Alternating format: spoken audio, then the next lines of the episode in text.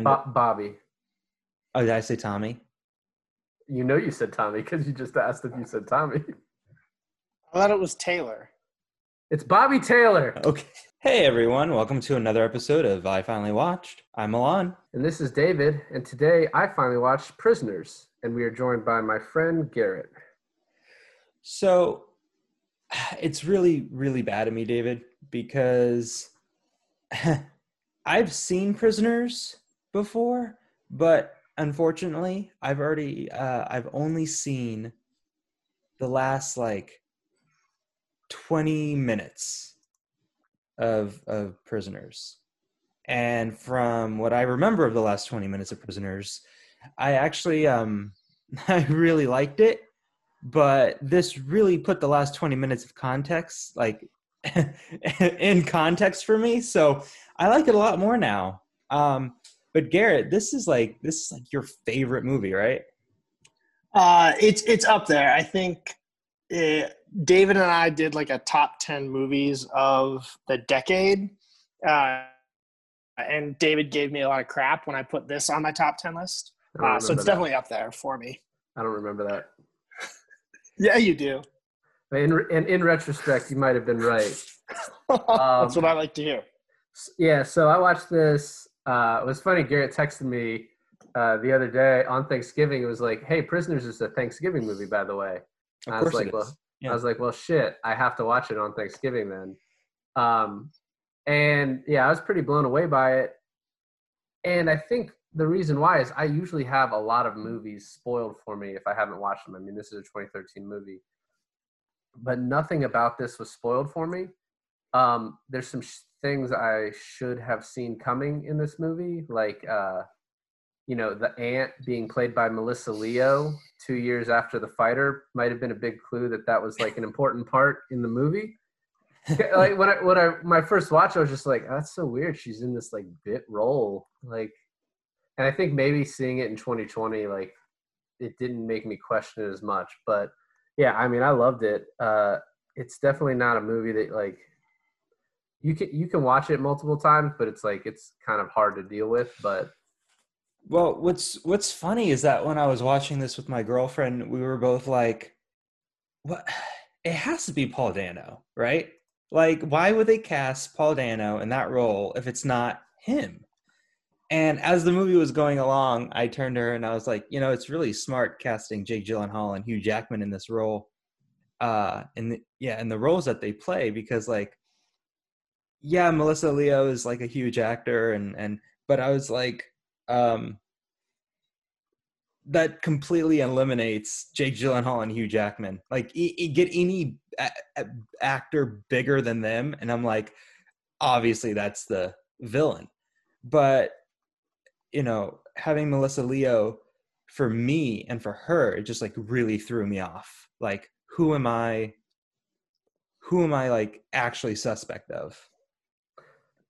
One thing that got me uh, on the the larger actor point is like this is Viola Davis and Hugh Jackman and Terrence Howard and Paul Dano. Like you have, there were a lot of big names in not very big roles. Exactly. Um, so that that, that kind of to me that, that that dumbed down or made it seem like less surprising that Melissa Leo isn't, you know, carrying the show. Well, especially uh, David. How do you pronounce his last name? Dastmalchian. God, I'm probably like butchering that, but I recognize him from The Dark Knight, and and uh, Ant Man and the Wasp. right, and and so for me, I was like, it. It's either him or Paul Dano, just because. I don't think I don't think you could cast two people more perfectly. And this is very ridiculous to like.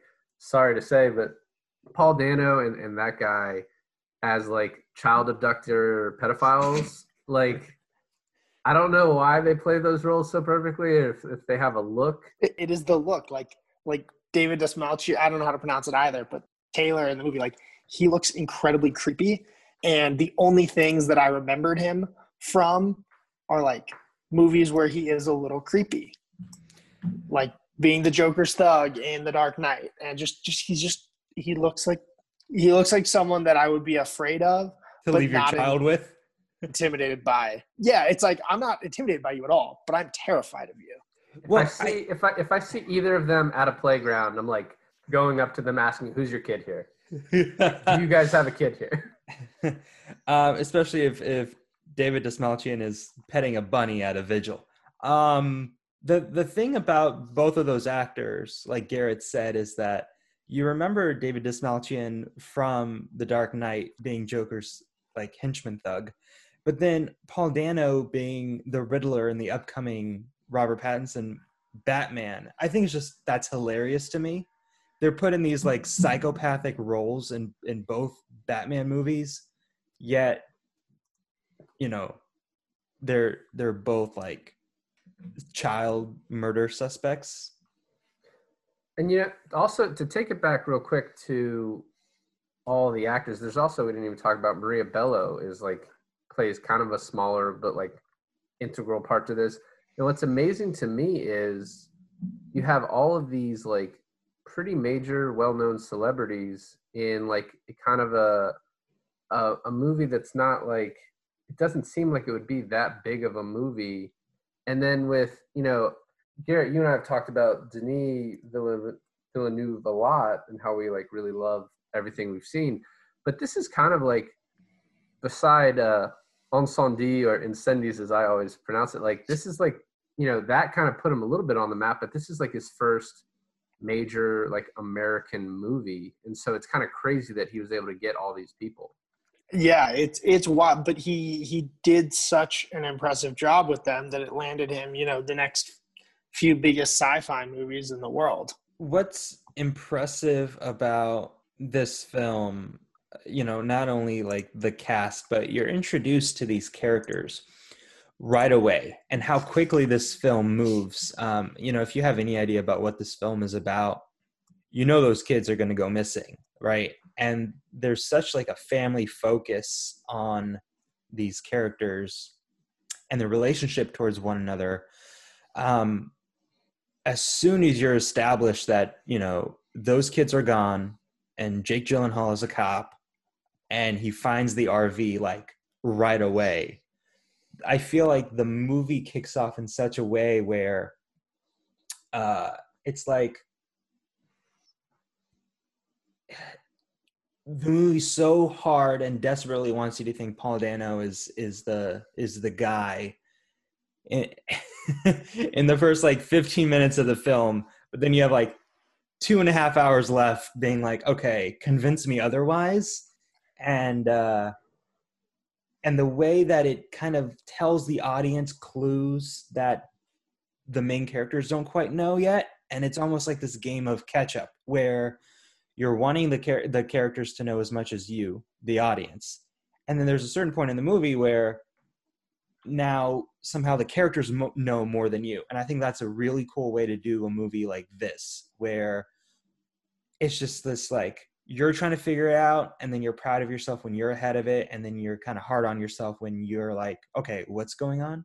Yeah, I think your view of it too is a little bit skewed because you saw like the ending first. Because I think the movie does a great job of giving you these like alternative theories on like what could have been happening. Like once they introduce um, David Dalmatian, We'll, we'll just call him Bobby- Bobby Bob- Taylor. yeah, Bobby Taylor.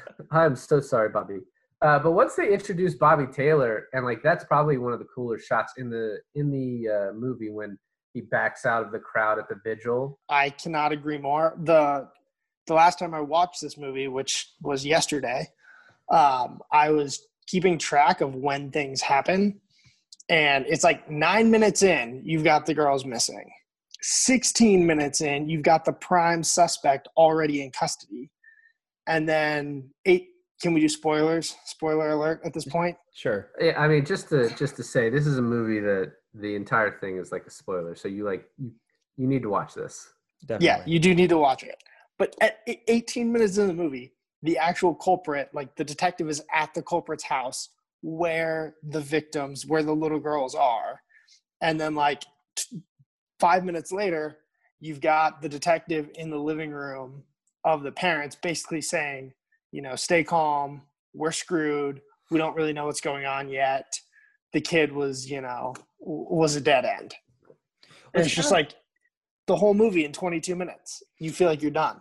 Yeah, exactly. And what's kind of amazing with the movie uh, is that the pacing of it, because in like the first half hour of the movie, a day goes by. But then in the last two hours of the movie, five days go by, maybe more. Um, and that's actually that's something I want to talk about is is the how many days actually go by in the last like 20 30 minutes of the film but uh Well, to It- interject, yeah go ahead I, I I did notice too, like how quickly the girls go missing, but also so there's like there's basically two and a half scenes at the beginning of this movie before the girls go missing. There's the deer scene, which is just basically to set up Hugh Jackman's character as like a you know a believer who um, is really like prepared for everything and like you know very hard on his children and then setting up the relationship with the other family, Viola Davis and Terrence Howard, and then the kids are gone. Yeah, I was like, things are moving so so quickly. And then next you you you meet Jake Gyllenhaal, and I love the scene of his car sitting outside of the little Chinese restaurant, and then the shot of him in the rearview mirror of Paul Dano's like RV, like that that was so cool. But this movie actually moves so quickly that when I watched it the first time, so like at an hour and 40 minutes, they identify the sock, the bloody clothes. Um, Viola Davis and Terrence Howard identify clothes, and then um, uh, Hugh Jackman comes in and identifies like a sock.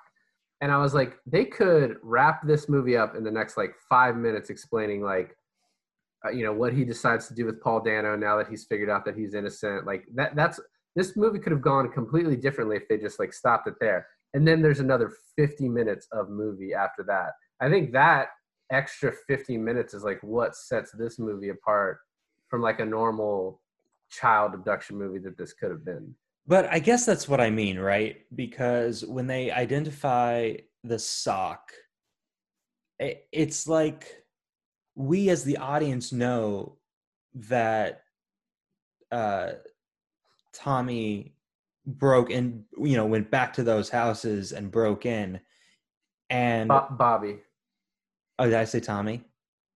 you know you said tommy because you just asked if you said tommy I thought it was Taylor. it's bobby taylor Okay, Jesus. and okay, it's barry conyers alex jones is it alex jones it's Alex Jones. It's Alex Jones. That, That's- that that's we can make all the jokes. that's poor Um, okay. Bobby Taylor. We we know that Bobby Taylor went in there and and and broke into those houses. So as the audience, um, the possibilities of those being stolen clothes, uh, without being from the stolen girls, is totally possible in our eyes. Um, but i didn't connect that i don't you know Garrett, you- that? The first time I saw it, I didn't connect it right away, and it it happens so quickly, right? They identify the clothes, and then the next scene is the scene with the crime scene investigator, and then that's when Jake Gyllenhaal collects it, connects it. So Well, I think that's one of the most interesting stories, like side plots within the film, is Bobby Taylor's whole character. From him going into like that corner store and buying children's clothes, stealing the mannequins and the snake, the snake crates and stuff, and his motive behind all that. Once you figure that out, I think you pretty much kind of crack the whole case, especially once you connect the other side plot about the murder that the priest did. Which, by the way, Garrett, did you know what that priest was from? No. That's I sh- That's Cardinal Law from Spotlight. Oh my gosh. Oh, well, wow. in Spotlight, he sucks. In this, he's. I mean, he also sucks, but He's I a little bit better. for killing the guy. I well, so in in Spotlight, he wasn't maybe an actual pedophile, but in this one, I think he was because he was on the Yeah. level three sexual offender list. Well, and, and, and with Jake Gyllenhaal is just like, uh, I don't remember the name. Like, I did eight years in like Grady's House for Boys. Like, I it would give me such pleasure to send you up there, basically saying, when I lock you up, you're going to be locked up with kids who are the victims of the kind of shit you pulled, and they will destroy you. You know, Yeah. I, you know what I thought was crazy too is the cardinal law is passed out there in the ground, and Jake Gyllenhaal just jumps down into this pit, and I was like, like secure. out?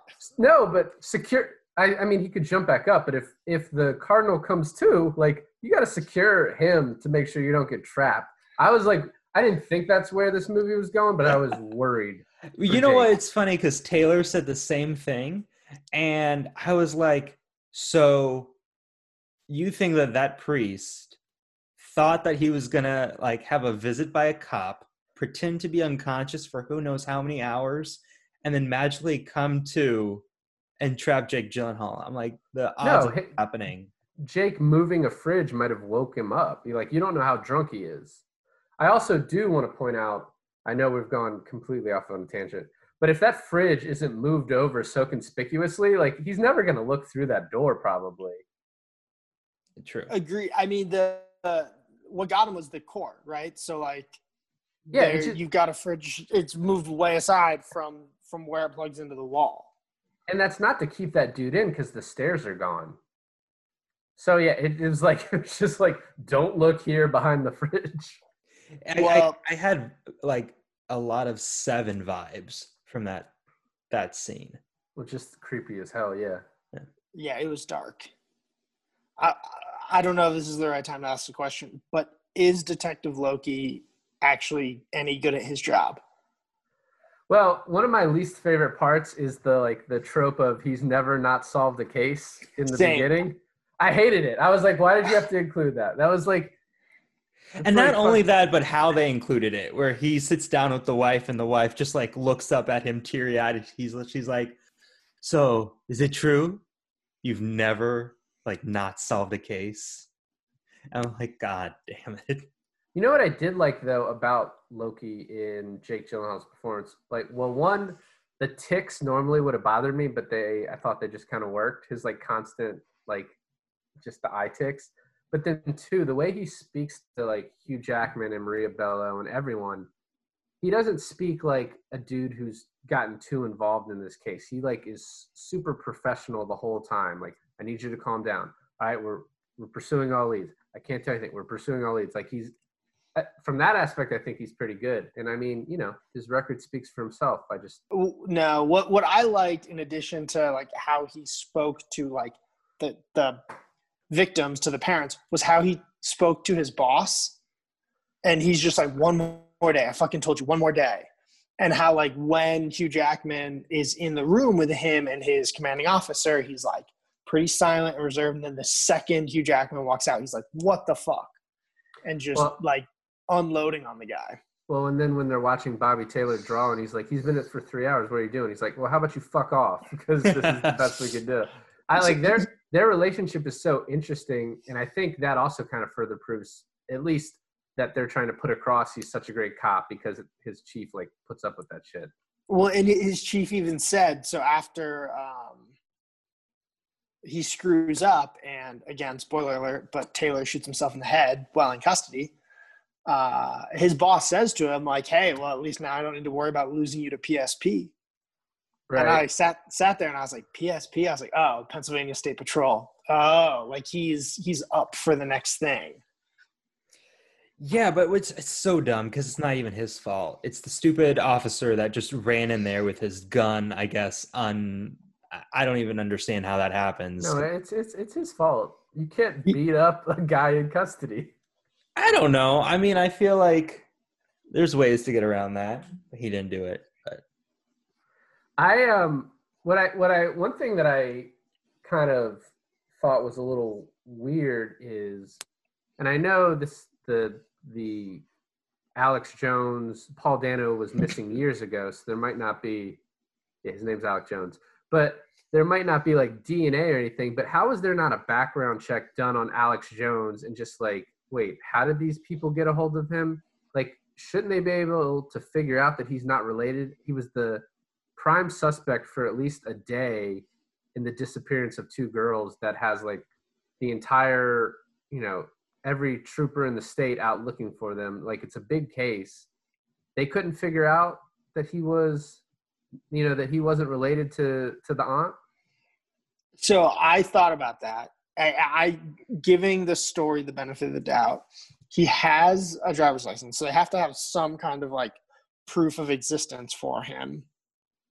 And the story is that his parents died, and it sounds like I'm again I'm just guessing, but I bet that the father, uh, I bet he did have siblings who did die in a car accident, and so they were just able like the the facts were checkable mm. enough that it didn't make sense to try to dig into this guy's history before he was six years old.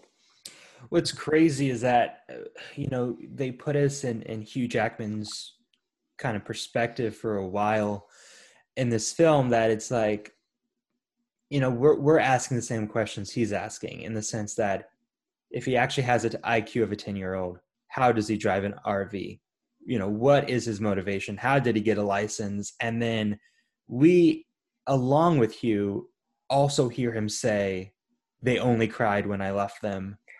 And the batman um the batman song. So it it's kind of wild how they kind of put us in this like you know same category as hugh jackman and he can't do anything about it. Uh, no one believes him and then as the audience we can't do anything about it. And who are we going to tell you know? The so the things that hugh jackman gets to see and hear right? The they only cried when i left them and then when he's walking the dog and he like kind of strangles the dog at night right. i'm like the first time i watched this i was like he is so evil and so sadistic and i've seen there will be blood so i know he's crazy like that's what was going on in my head yeah the the dog thing they were they're really subtle with Paul Dano's character and the times they showed him like doing things that made you think, okay, he's not mentally, you know, stunted. He does know what he's doing. Like him picking up the dog, and then when he picks up the dog by the by the chain and like is kind of strangling it a little bit, I also thought he possibly saw um, Hugh Jackman in the car and was like fucking with him. And then when he starts singing the song, I was like, that's a really common like kids song. But at the same time, it would have made me suspicious. And I think the whole point of all of that is to kind of put you in Hugh Jackman's shoes and like, what would you do? And at least to make him, I don't know about you, but I was sympathetic to him the whole time. And like, not necessarily that I would have done what he did, but almost hoping I would have the fortitude to do what he did because yeah he knows that he's the only one that knows this guy knows where his kids are and no one else is doing anything and he is on a running clock to save them what's we so should, dis- go go ahead garrett oh i just want to be clear about like the girls would not have been found if it wasn't for hugh jackman absolutely because the right so holly gets lone so hugh jackman kidnaps alex holly gets lonely lonely without alex she takes the girls out of the pit brings the girls inside. The the one girl escapes, right? Anna Anna escapes. No, Joy. Joy, Joy, Joy, Joy escapes. Yeah, Joy escapes. Anna gets stuck, right? She gets caught. But then if Joy hadn't escaped, like they never would have been found. No, so, hundred percent, yeah. And, and and what's like, oh man, I mean, back to what you were saying, David. It's like if you ever ended up in that position, you, I I felt so much for Terrence Howard during that whole thing where it's like he knew what he was doing was wrong. He knew what Hugh Jackman was doing was wrong. But how bad do you want your daughter back? And that's kind of the the stuff like that's the morality that you you have to face with that whole thing. Oh, and the other the other point real quick. So one like the other point where Paul Dano kind of shows his like I'm not, you know, I'm still there is when Viola Davis unties him and he breaks the window and makes like and has like a knife that he swings at them made out of glass. Mm. Like that that right there is like yeah, maybe it's like survival, but it's also like you know, he's he he knows what he's doing. But I also you pointed to Terrence Howard like his he's not given a whole lot, but the the scenes that he has, he's really great in. And the one that sticks with me the most is um, when uh, Hugh Jackman Hugh Jackman breaks the sink. And you, if you if you pay attention to Terrence Howard's face, it's like it's there's so many like emotions, and most of them just like fear and I don't know what the fuck to do and my daughter's a bit like it's really great. Like that just it's not even the focus at all, but if you look at it, it's great. There's there's two scenes in that whole bathroom scene that just like gets me at the pit of my stomach. One is that breaking the sink thing. When he puts the hammer down and it breaks the sink, the first time he hits it, I was like, "Holy shit, he just broke that guy's hand." And then when he like when he hits the sink and then he hits the wall and it, the the hammer just sticks into the wall. If you look at Terrence Howard, he's like looking at the hammer in that wall and was like i we've gone too far. Almost like that that's the realization when he has to tell his wife. The second scene in that bathroom is when viola davis pulls the bag off of paul dano's head. And you see how badly he's beat and for me that's when i started sympathizing for paul dano I did not. Yeah, I thought he did it, so I didn't care.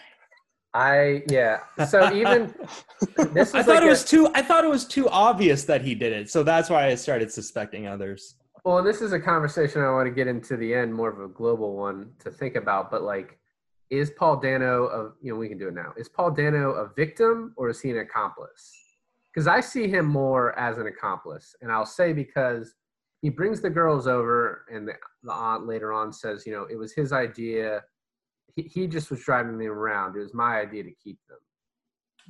It's, but he knows that, and he he could have turned on her and yeah you could say there's like some stockholm syndrome going on and he's lived with her forever and now maybe that that is his aunt but i mean he knows what's going to happen to these girls and he's letting it happen like i know what happened to him but i mean he got to live so i i never felt bad for him He he's also seen this happen with what, like twenty or thirty other victims since they took him in.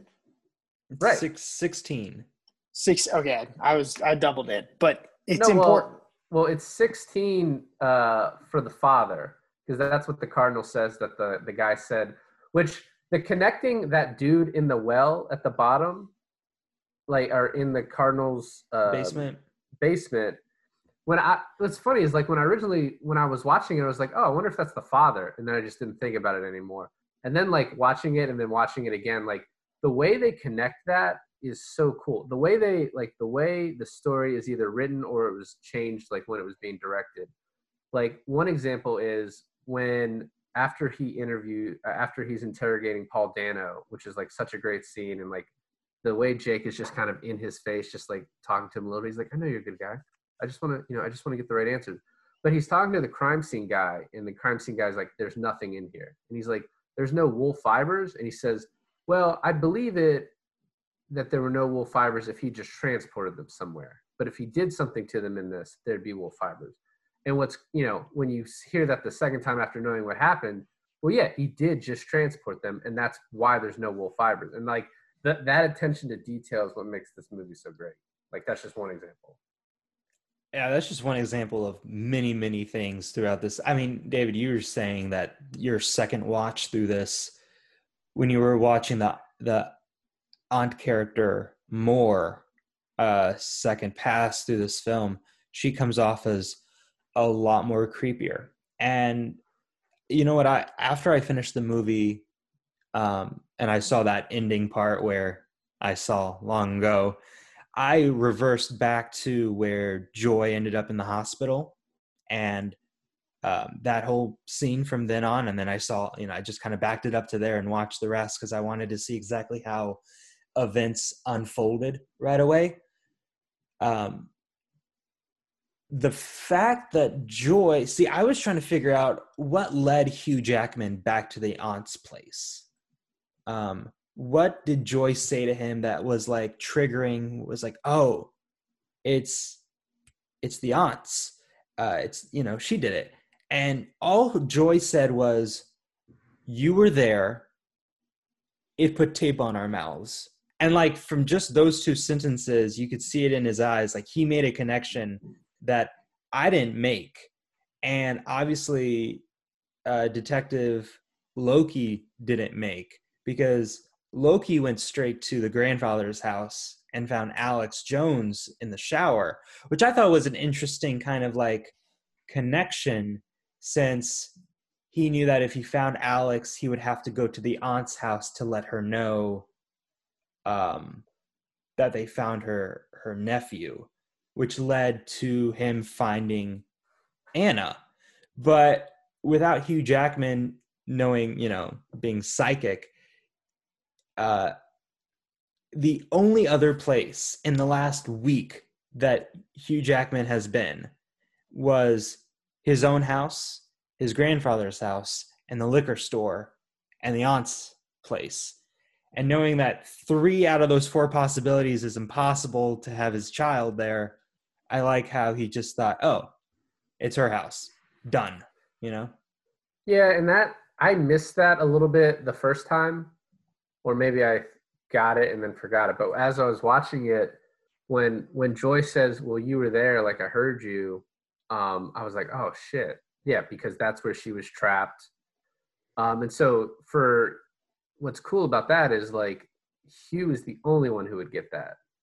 Right. He's the only one who would know that. And out of context, for his wife and Terrence Howard and Viola Davis, it kind of sounds like Hugh Jackman kidnapped them for a second, didn't it?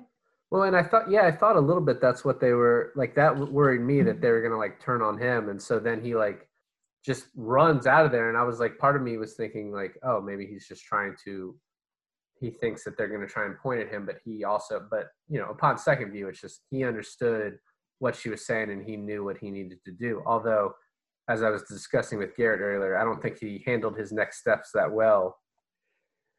No, if it's a gun, you charge. If it's a knife, you run away. Yeah, yeah. I um that. So you you said earlier, Alon, that like how creepy the aunt was being. That that that I noticed that, and I said that. And when she is taking Alex Jones, Paul Dano out of the police station, she's a little creepy.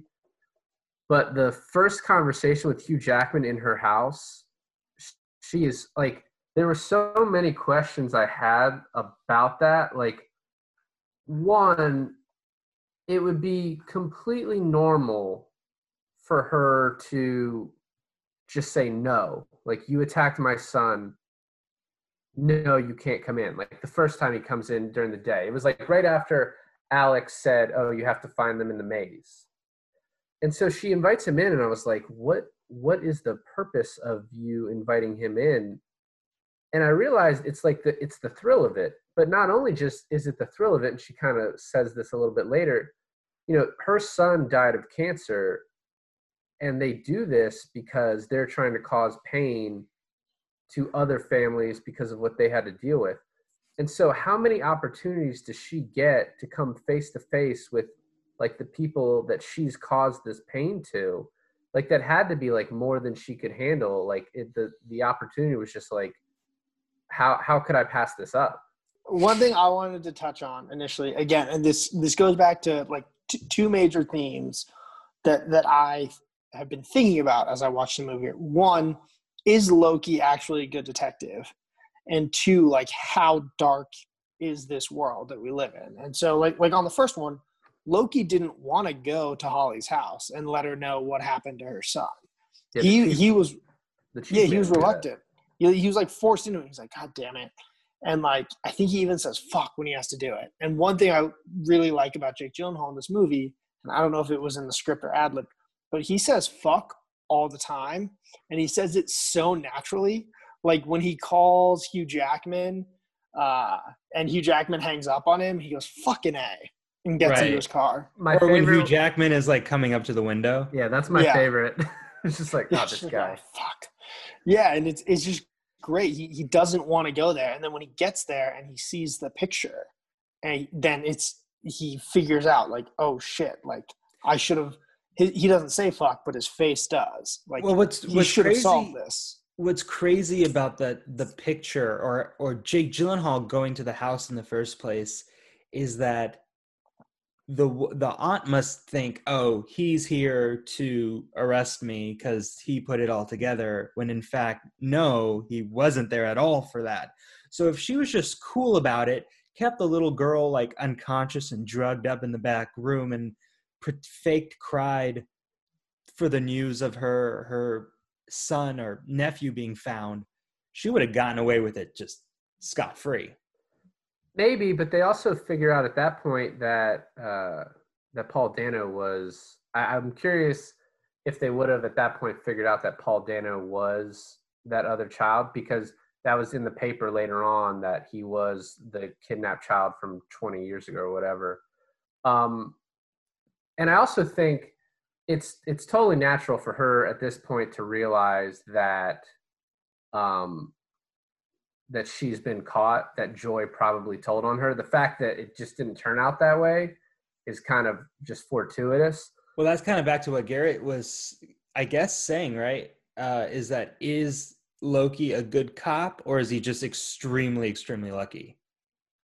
Well, and w- one thing they do too is, and you pointed out how they show the pendant on the on the dad slash uncle character, is they didn't show us that in the beginning, which I think is really key. Like we don't see that until we see it on the guy in the in the basement.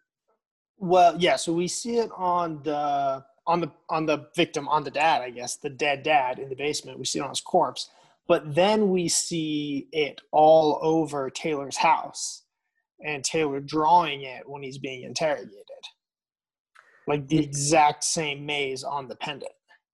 Right, and I do want to talk overall a little bit more, like in detail about first of all when Jake Gyllenhaal finally goes and finds Bobby Taylor, like and meets him at the door, and that whole conversation, and you're just like Alon, you said before uh, that Denis is known for like establishing shots, Yeah. and some of these. First of all, in the very beginning of the movie, he shows you the house where all the action is going to take place at.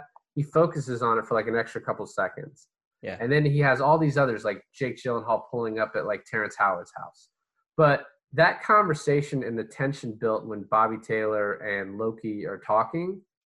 And then my favorite line is like they're talking back and forth, and he's like, "You bought kids' clothes," and like just like the look he gives him, it's almost like a comedy line. But it was just like that. That part is great, and then he like comes in and beats the shit out of him. Although once again, you handcuffed him, but like you know, you're still just messing with boxes in the other room. Like I'm surprised he didn't run. What got me when he arrives at Taylor's house is yeah, the hilarity of their interaction. The fact that Loki now, because like Taylor kind of got one up on him when he chased him after the vigil. And so Loki's definitely a little like got a chip on his shoulder about that. So he ta- beats him down, handcuffs him, like asserts dominance, then goes in. And when the first box he busts open has snakes in it, the fact that he continued to bust open more boxes, I was like, you call animal control. Like, you are absolutely insane right now. You don't know how long it will take them to get here. You don't know how far these snakes are going to go. Like, You don't know if they're poisonous. you're Yeah. a danger to the world right now. Like, it blew my mind. What I But was just trying to rack my brain. I was like, are these is this a whole like operation? Because David pointed out that they're very like everything is very kind of religious based. At first I was like, is it a cult with the matching necklaces? Are like the nine level three child molesters in the 10 block radius, like are they all part of it? Like I'm just trying to think about like, you know, what is the how wide does this web go? Well, well, er, earlier, um, Melissa Lee, I mean Holly, Melissa Leo, she had previously told Detective Loki that her husband kept snakes, Right. and that Alex had like a traumatic experience with snakes, and like the interconnectedness of the three really, really dark figures. Um, that is what really like captures me with why the movie holds up. Is it's like you touch on, you know, the the priest Catholic scandals. You touch on child molesters, and then you touch on how victims of abuse, whether it's being like abducted and kidnapped or you know abused by priests, it's like how they end up becoming you know frequently uh, abusers themselves, and it's just like this feedback loop, and it, it just blew my mind. Yeah, and this part of the movie, there's like I think there's four scenes to me that really connect the entire movie. It's the priest in the beginning when you find the the husband's dead body. And then it's the conversation, the first conversation between um, Melissa Leo and Hugh Jackman. And then once Bobby Taylor is captured, because you're right, Melissa Leo says, "Oh, my husband used to keep snakes," and then Bobby Taylor has all these snakes, and then you know Bobby Taylor is drawing all these mazes, and after after having seen the ending where you see that maze, I was just like, I know I know Bobby Taylor is connected to them, but how is he drawing this exact same maze? And so that scene where once they catch Bobby and then he shoots himself, and the scene with the CSI guy where he's explaining this like that is probably the coolest scene in the in the entire movie. And it's like maybe 30 45 seconds but Jake Gyllenhaal like comes in and he's like explain like the CSI guy is explaining like listen none of the blood was real it's all pig's blood there's this fake book with all these mazes in it um and it's based on this discredited FBI book about how this guy thought that all these child abductions were related and then Jake Gyllenhaal's like, but what about this maze? There's a link here. There's a link. And the CSI guy's like, yeah, that maze is in the last page of this book and it's unsolvable. And that part, like when I saw it the second time, blew my mind because right after that, Joy is found and there's a flashback in Joy's head before she says, "Oh, Hugh Jackman, you you know, I heard you. You were there." you see the maze book sitting there and there's a sticky note that melissa leo must have written that said once you solve all the mazes you can leave and then when you think like oh shit that last maze is unsolvable like that was like one of the most chilling parts to me when like that all clicked because i was like yeah she is so evil because she's like giving all these kids the thought that maybe you could escape maybe you can still live. And then like but no they've they've rigged it in the end where you're gonna die. What's what's crazy is if you take everything you said, David, and then you add the fact that Alex Jones in that shower prison then says they're in the maze. Right. That to me was the was the factor.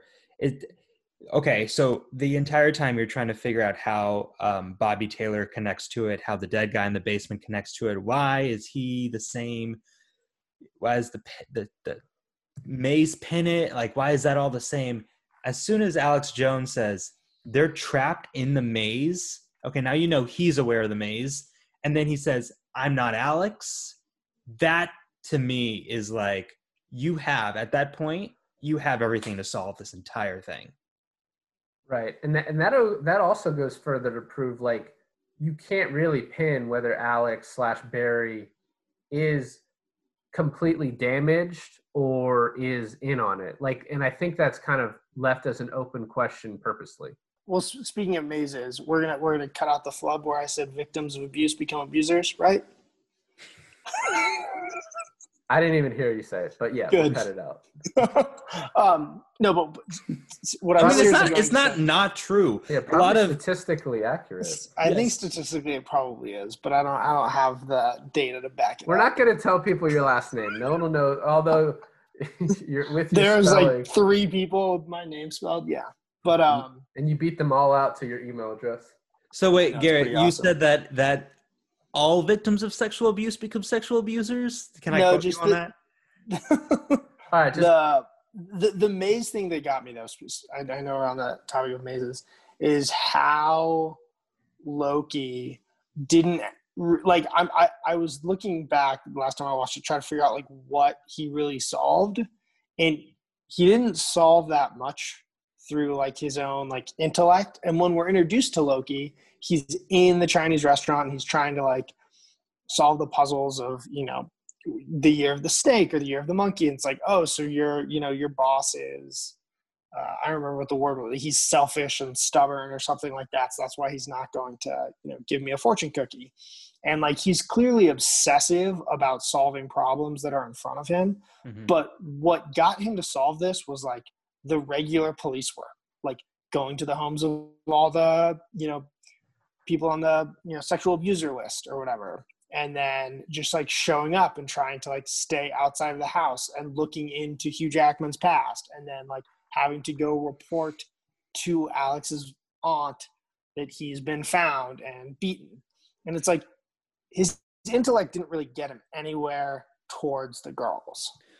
What what I found interesting about Alex Jones and Bobby Taylor cuz Bobby Taylor was only a victim of of the couple for three weeks. And can you imagine in three weeks what they must have done to him to mess him up that badly? Um, to the point where he was like stealing mannequin children, bashing their heads in, and then burying them. Like, like it's crazy, right? It reminds me kind of of that scene in uh, Mystic River where he, they were wanting Tim Robbins for you know for the the murder of the daughter, and they were like, well, the daughter wasn't sexually abused when she was killed. She was just outrightly killed. And since Tim Robbins was sexually abused, it's kind of strange for if he did it that there was no sexual abuse involved. And that's kind of when it came to me was like was was it a like a sexual abuse sort of thing because it was like mostly pedophiles but then I don't know. Like what what do you think about that? Do you think there was sexual abuse of involved? I mean, it was a war war against God. Right, which they also connect that. I, I, love the scene, and we're probably as the audience think the same. But when that other detective bring Lo, brings Loki in, he's like, "Oh, the pastor has something to tell you, or the father," and uh, he tells him, "I took the kids in broad daylight. Sometimes I took two at once, and um, I was waging a war against God." He might have said that earlier at the house or whatever. And then like that's that's meaningless. And loki walks out and we're like yeah that was meaningless. But then the way it connects at the end to melissa leo saying it's us waging a war against god. And like that it, it is basically i think it's it's clearly like their son died and they're mad at god. They, she said how devout they used to be until their son died of cancer. And so this is their way to make other people suffer. So i don't think it's sexual. I think it's just them murdering them. I think when two kids are taken, it's natural for Loki to go down that route of, I mean, especially when you have some creepy dude in a van that looks like Paul Dano, like that's the natural route you would go down to think what happened to these two little girls.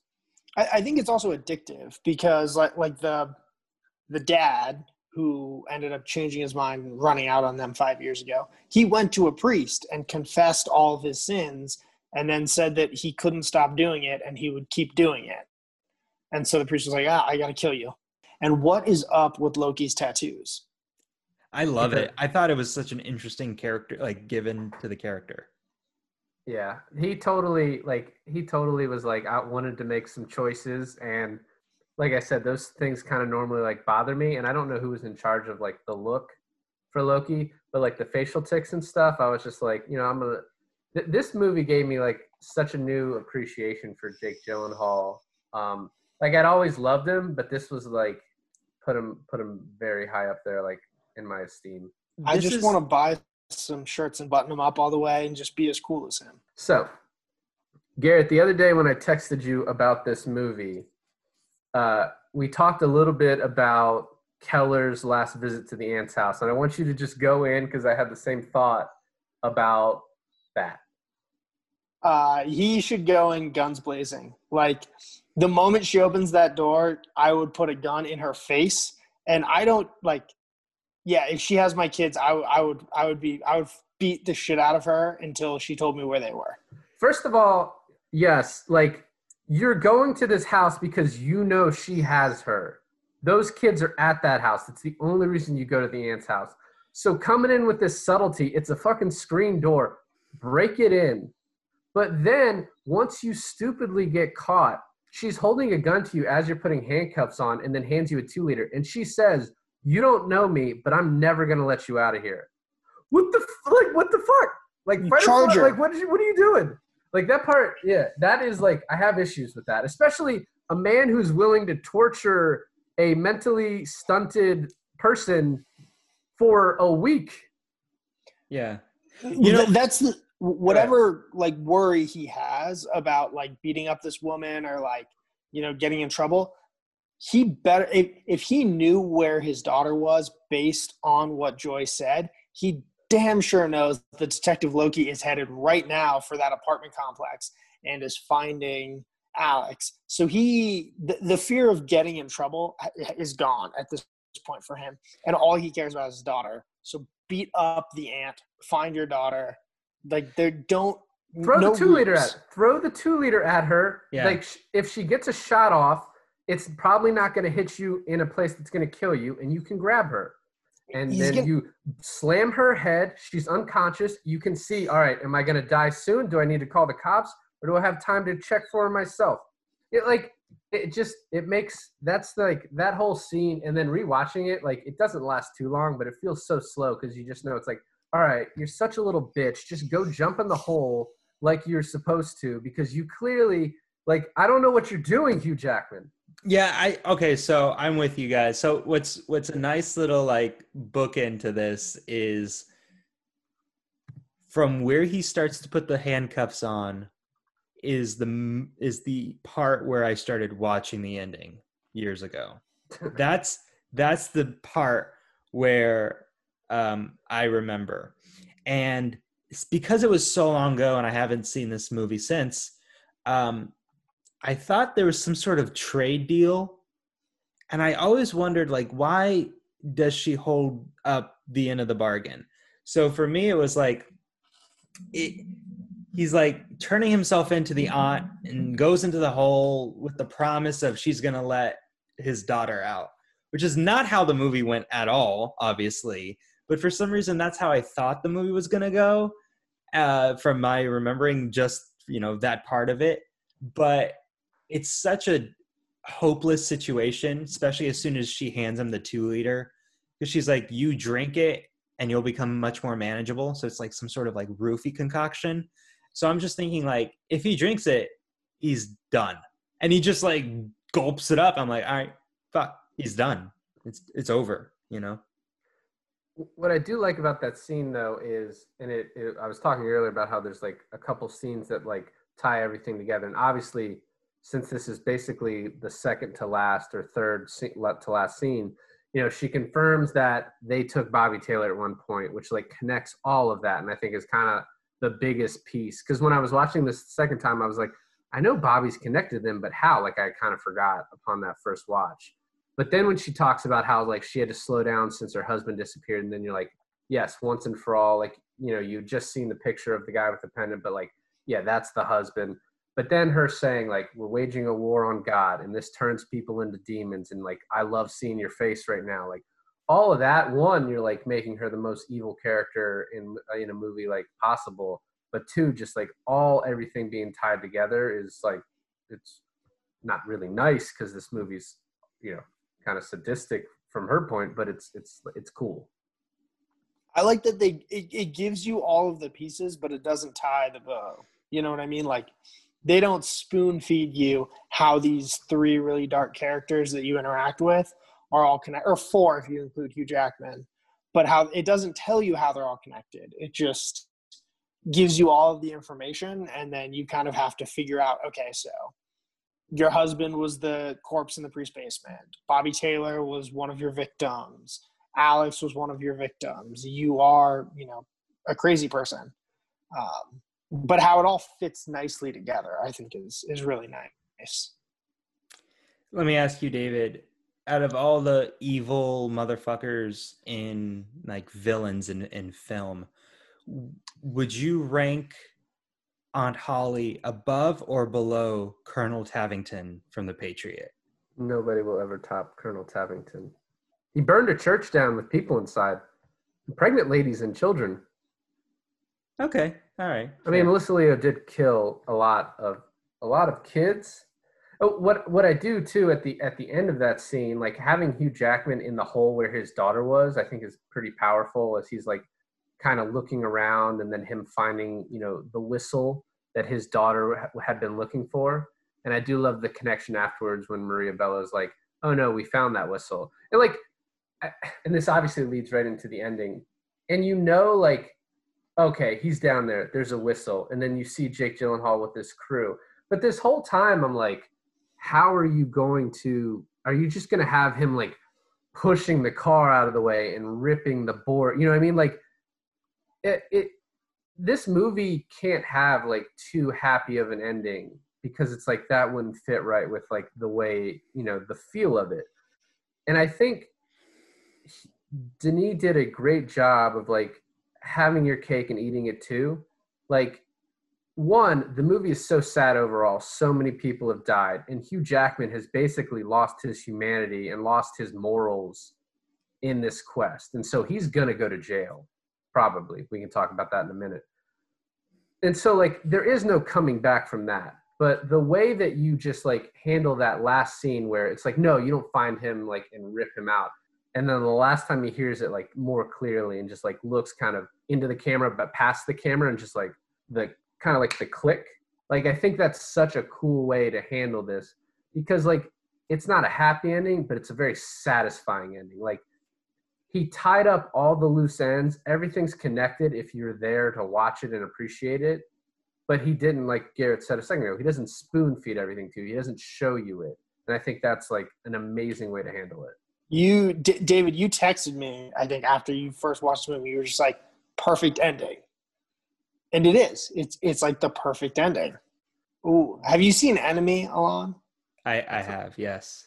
So it came out like just before or just after, just before Prisoners, and both movies. The final scene is Jake Gyllenhaal looking not at the camera but kind of past it, and I think they're both fantastic endings.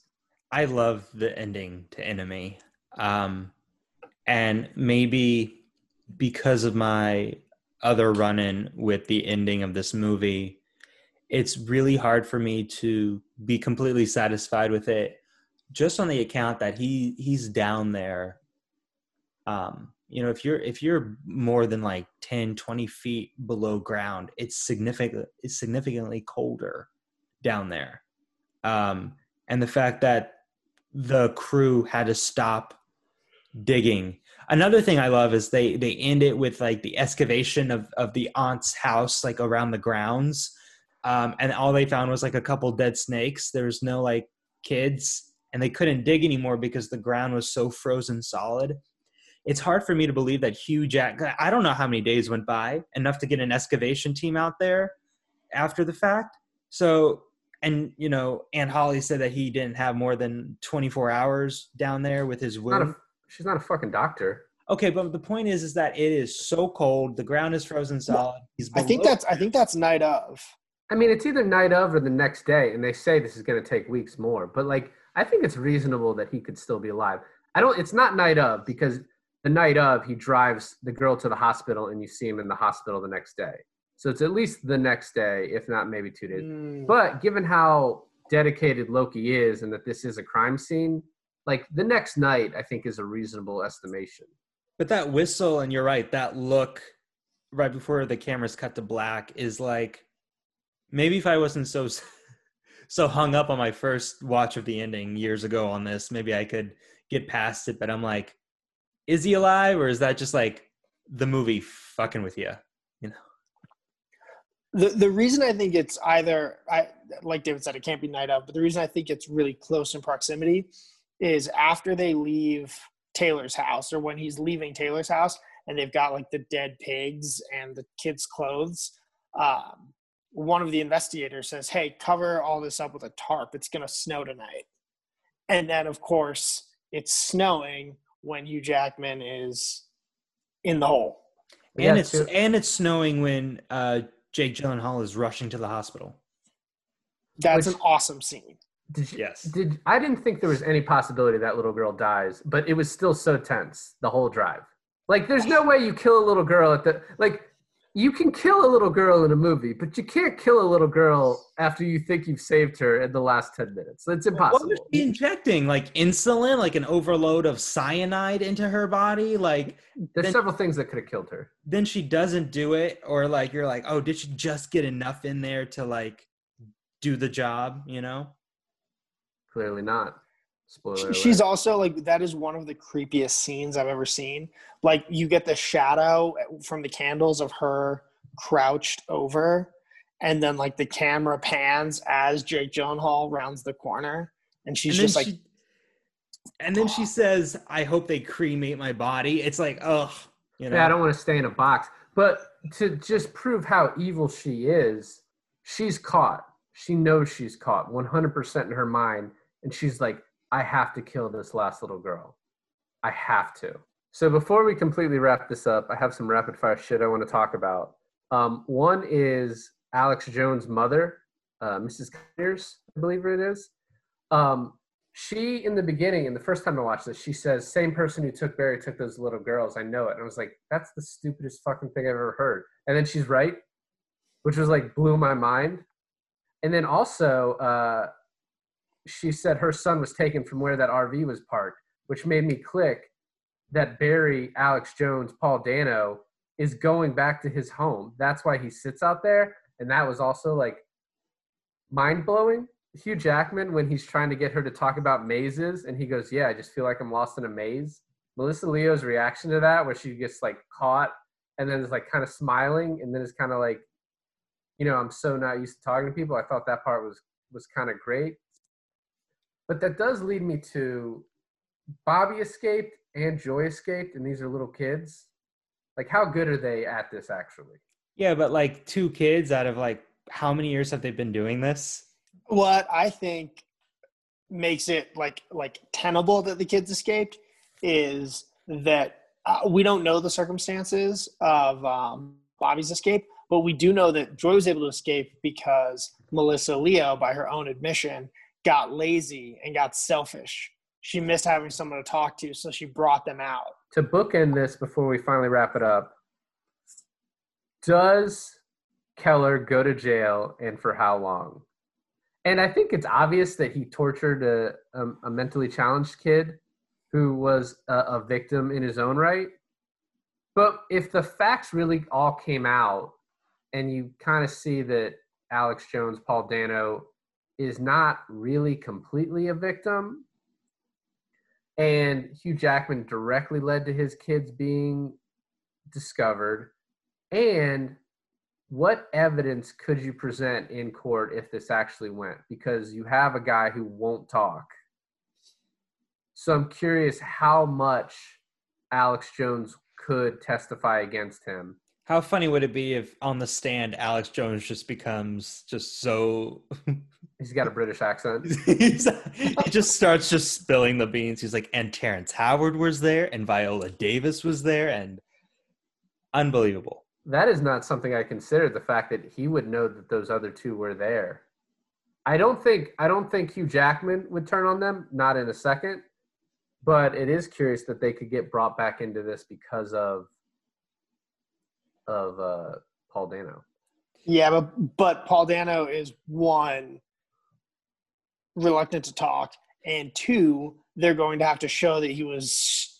The prosecution is going to want to show that he was beaten to a pulp and senseless, and so that hurts their case if he's trying to like inculcate other people such as Viola Davis and Terrence Howard. Well, also, I think if if he has a good enough lawyer, and the jury could be sympathetic to the fact that his kid was missing, you could plea insanity you know, uh, for a second there, probably, or maybe even the fact that you could say he did have, he did take the kids in the RV. Um, I, can't, he can't can't torture people though. My, my hot well, t- torture is not a crime, I don't think, in Pennsylvania. But my hot take is you've got assault, you've got false imprisonment. Jack Hugh Jackman, Keller Dover is looking at some serious time, and so he pleads it out. He does five to ten, or he gets sentenced to five to ten years, serves half of it, and he's celebrating Anna's 15th birthday with her. You know, Garrett, I don't, I don't know you enough to know when you're joking, but how do you know that Pennsylvania doesn't have torture? Oh, I've seen this movie half a dozen times. I Googled. Okay. Um, well, that's good to know, I guess. um, yeah, I mean, I so he has to serve sometime. I do agree. There's probably some sort of plea. I think they're going to be sympathetic, and I think the fact that the only reason these children were found is because of this guy torturing someone and not their superstar detective and police force. Maybe they don't want to have a trial. So I, I mean, he does a couple years, maybe less. I don't know. Um, well, you know what I'm interested in is what if it's just he pleads out? Like what if he just pays Paul Dano off? Like in in the sense that there's no one there's no one no, hear me out. There's no one backing him up. He's a he's a he's a 20 something year old man with a 10 year old's IQ and his entire family is dead. Maybe he finally goes back to his mother. I don't know, He did. he went back to his mother. That was in the paper. Okay, but she wasn't like I don't know if she would even put up a fight because who would be more sympathetic than her? But they already found Paul Dano tortured in property owned by Hugh Jackman. with evidence that he spent a lot of time there because Loki found him there once and then followed him there another time. That was a pretty nice move that he made, though, right? Because I went back and checked at Thanksgiving, he wasn't drinking. So it may have been the case that he was nine and a half years sober and then he takes a swig in front of Detective Loki. He said, "I'm too." Did he say I'm too drunk or something on Thanksgiving or no? No, no, no, that was Terrence, Howard. Terrence Howard. Howard. Yeah. I like how bad Terrence Howard is playing the uh, trumpet. I like how Terrence Howard pretend pretended to love Bruce Springsteen. So you know, even if the ending was spoiled for me completely out of context, and you know, I I I know who did it and yada yada. I still really love this movie. It honestly didn't change my opinion of how this movie played out or, you know, the other events that has happened in this film. I think it's really solid. And I love these kind of like whodunit crime movies, Zodiac, Seven. For me, this is definitely up there with them. This one is like amazing to me. Yeah, no, it, it is amazing. I was, I didn't really know what to expect, and this was a movie that I had kind of not watched just because I thought it was going to be a lot darker than it turned out to be, although it was pretty damn dark. But as I said, like the ending is a very satisfying one. Um, and so all this is done is just like, yeah, one, I'll, I'll watch Prisoners again, although it's not something that you can just watch over and over because you just have to pay so much attention to but two, it just made me want to like I need to go and watch like all of Denis Villeneuve's movies. Like I I think of his like more widely seen stuff. I'm probably just haven't seen Sicario yet, and I've only been holding out because we're gonna do an episode on it. But like his older stuff too, I really need to go back and, and, and watch. And so this is just like, yeah, I was blown away by Prisoners. Prisoners is by far my favorite Thanksgiving movie. And I think it's one of Jake Gyllenhaal's best performances. And I know he's done a lot. Um, but Detective Loki is definitely my, my style icon. Well, thank you for listening to another episode of I Finally Watched. I'm Milan. I'm Garrett. And this is David, and I finally watched Prisoners.